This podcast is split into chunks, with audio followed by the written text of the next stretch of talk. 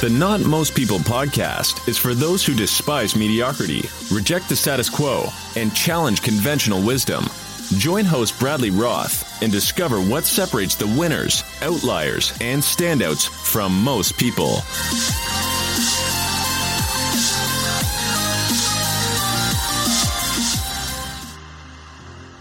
Hey everyone, welcome back to another episode of the Not Most People podcast. This is the show for those allergic to mediocrity, groupthink, and following the status quo. This is your host, Bradley. And before we get into today's episode, I would just like to remind you, especially if this is your first time listening, my one ask.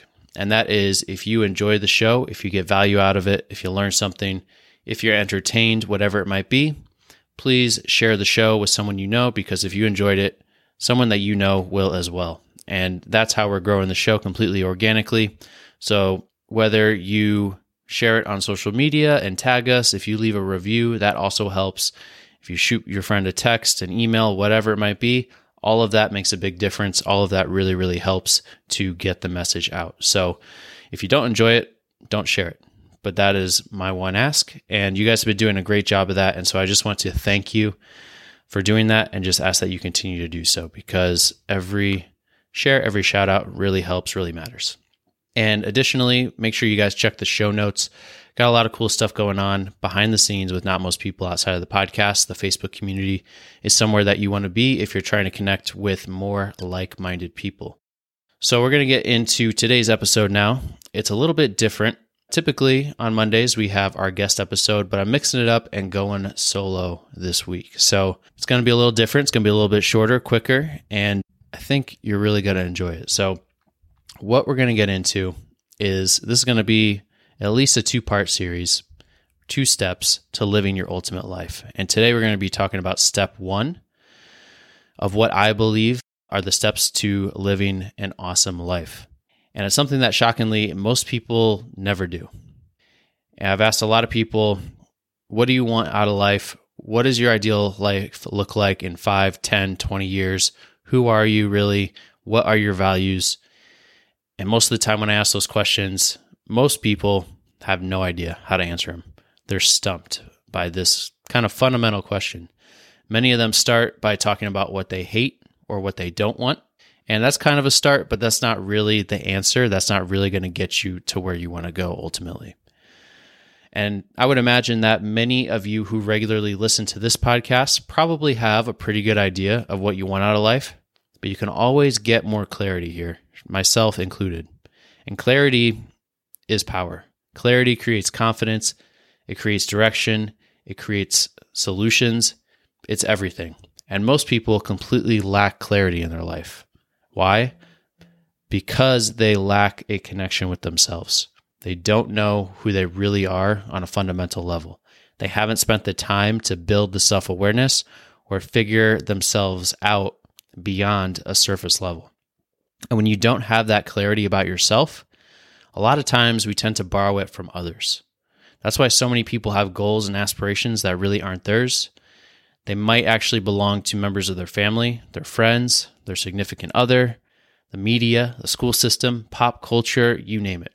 The point is, if you don't have certain pieces of your own self or your own life figured out, you're probably going to borrow from others to fill in those gaps.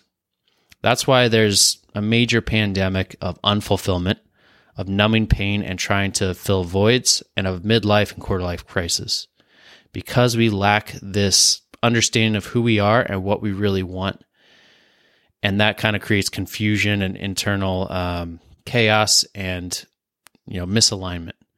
So how do we figure that out? How do we figure out what we want, who we are, where we want to go? We do that by figuring out our values, our core values. Now, why would we want to start there? Because your values are going to be your compass that helps you find what it is you truly want out of life. They are step one. So until you know your values, it's going to be much harder to navigate everything else that you come across. Here's how. I'll give you kind of an example of how values actually simplify every decision or every uncertainty in your life. And we're going to do this by talking about businesses first, right? Because businesses, a lot of them have core values. Many of them really just kind of have them for show. Uh, they sound nice. They don't really live by them or kind of reinforce them in a meaningful way.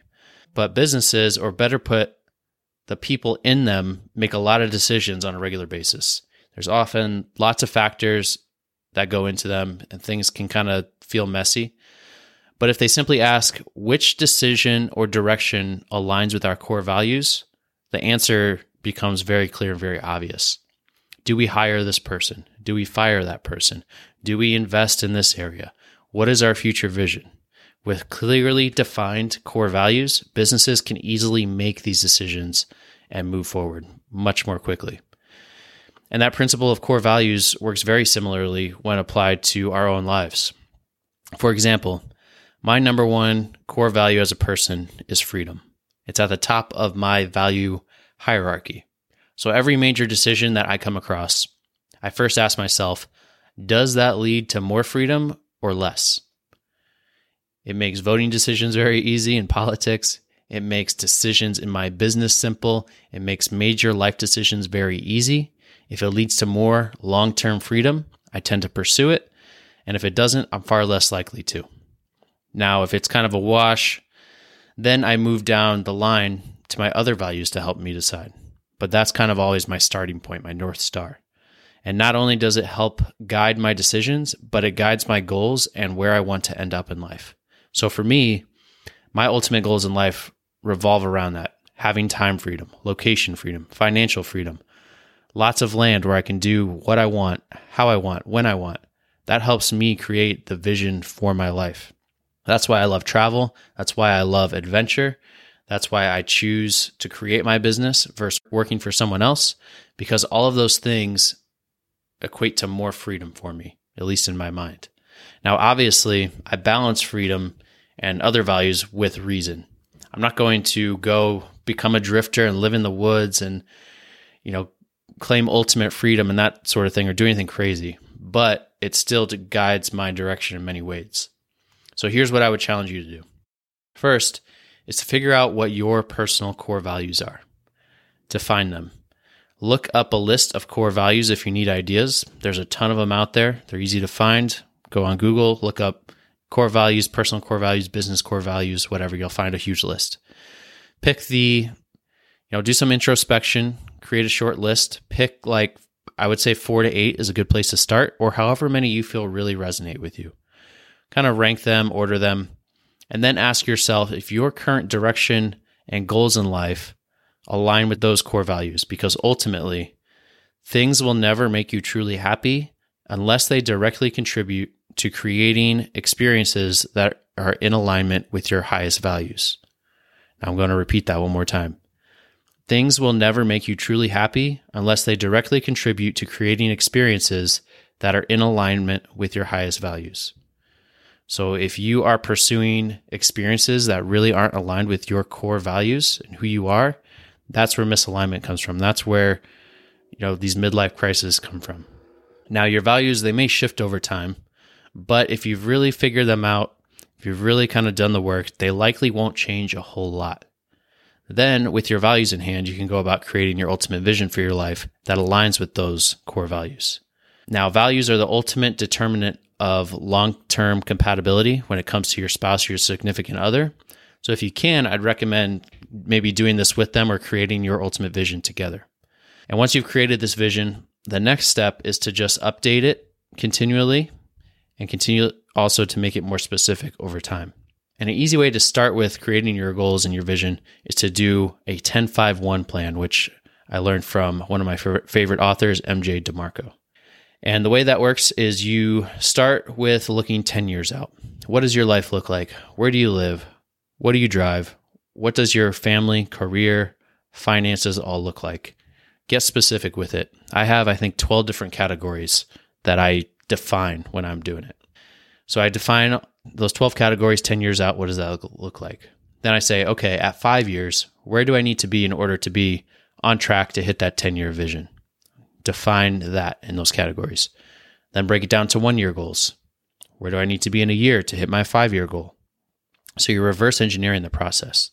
Then you figure out what you need to do this month, then this week, to start moving in that direction and get to where you want to go.